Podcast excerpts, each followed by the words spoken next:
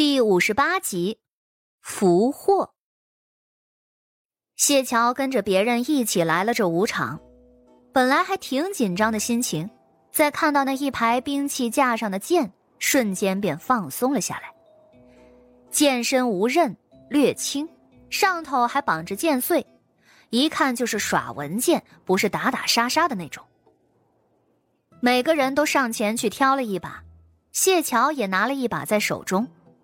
他仔细的看了看，发现这剑刃不仅没开，而且刃上还抹了一层蜡，很显然是怕小姑娘们伤到自己。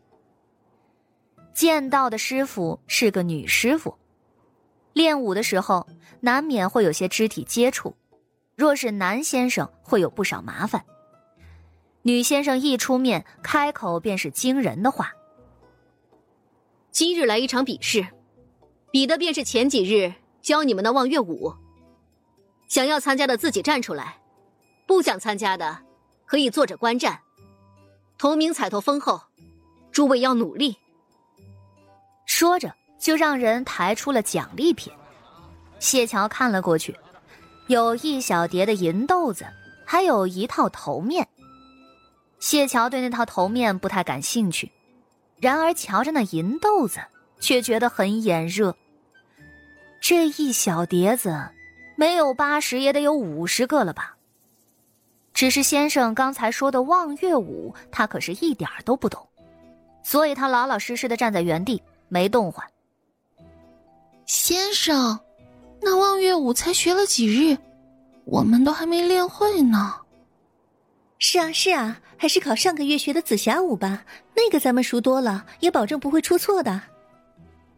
小姑娘们一个个的都有些焦躁了。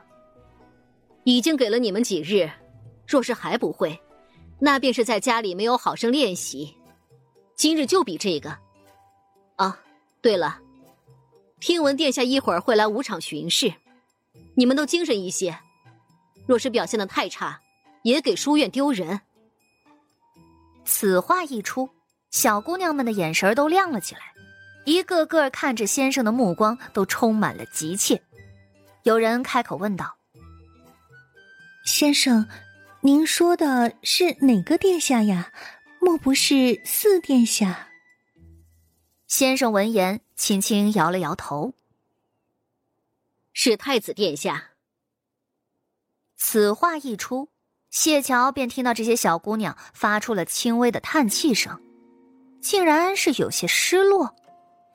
这太子殿下还不如那位四殿下讨人喜欢呢。谢桥倒是觉得挺稀奇的，只是他向来都不爱操心这些闲事儿，所以也就没开口询问。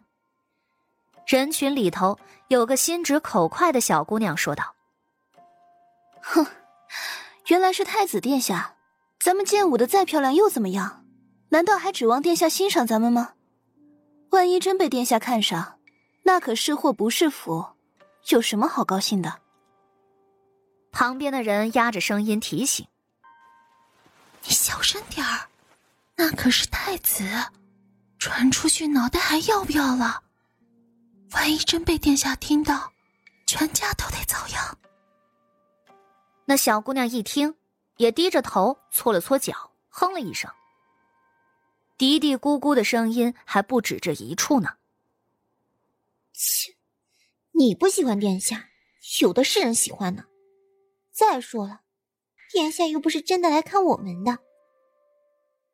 有人嫌弃着太子殿下，但是也有人保持着开心的样子。听闻太子破了一桩大案，最近我爹愁的头发都秃了，好些人都要恨死他了呢。等再过些时日，殿下呈上的东西被查清楚。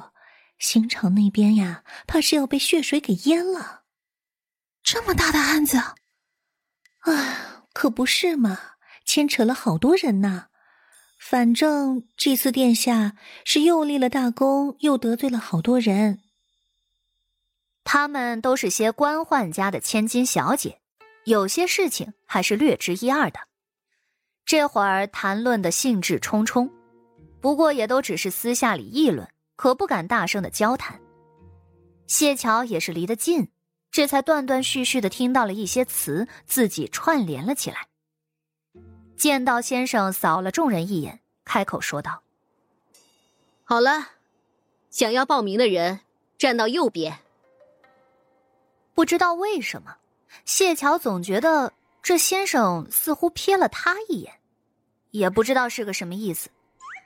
谢桥老老实实的待在原地，并没有准备去试试。虽然现在他的精力还算不错，可是每回耍完剑之后，他都得喘上好一会儿，浑身都难受。夏雅云又冒了出来：“谢桥，你不是要自己攒的做善款的银豆子吗？如今这么多银豆子摆在这儿，你都不要争一争？”谢桥也不害臊。坦坦荡荡的说：“我就不去了，我没学过望月舞。哼，我看你是什么都没学过吧，谢桥，我可真是为你好。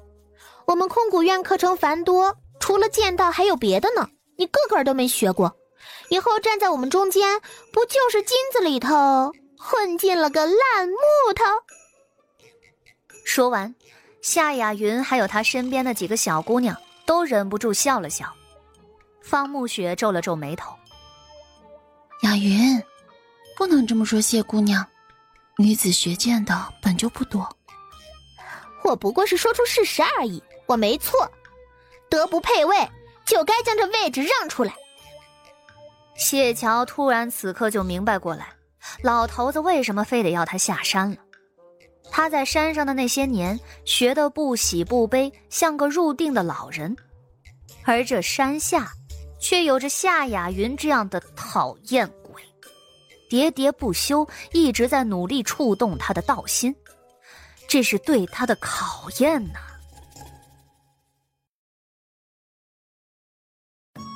本集就播讲到，感谢您的收听，去运用商店下载 Patreon 运用城市。在首页搜索海量有声书，或点击下方链接听更多小说等内容。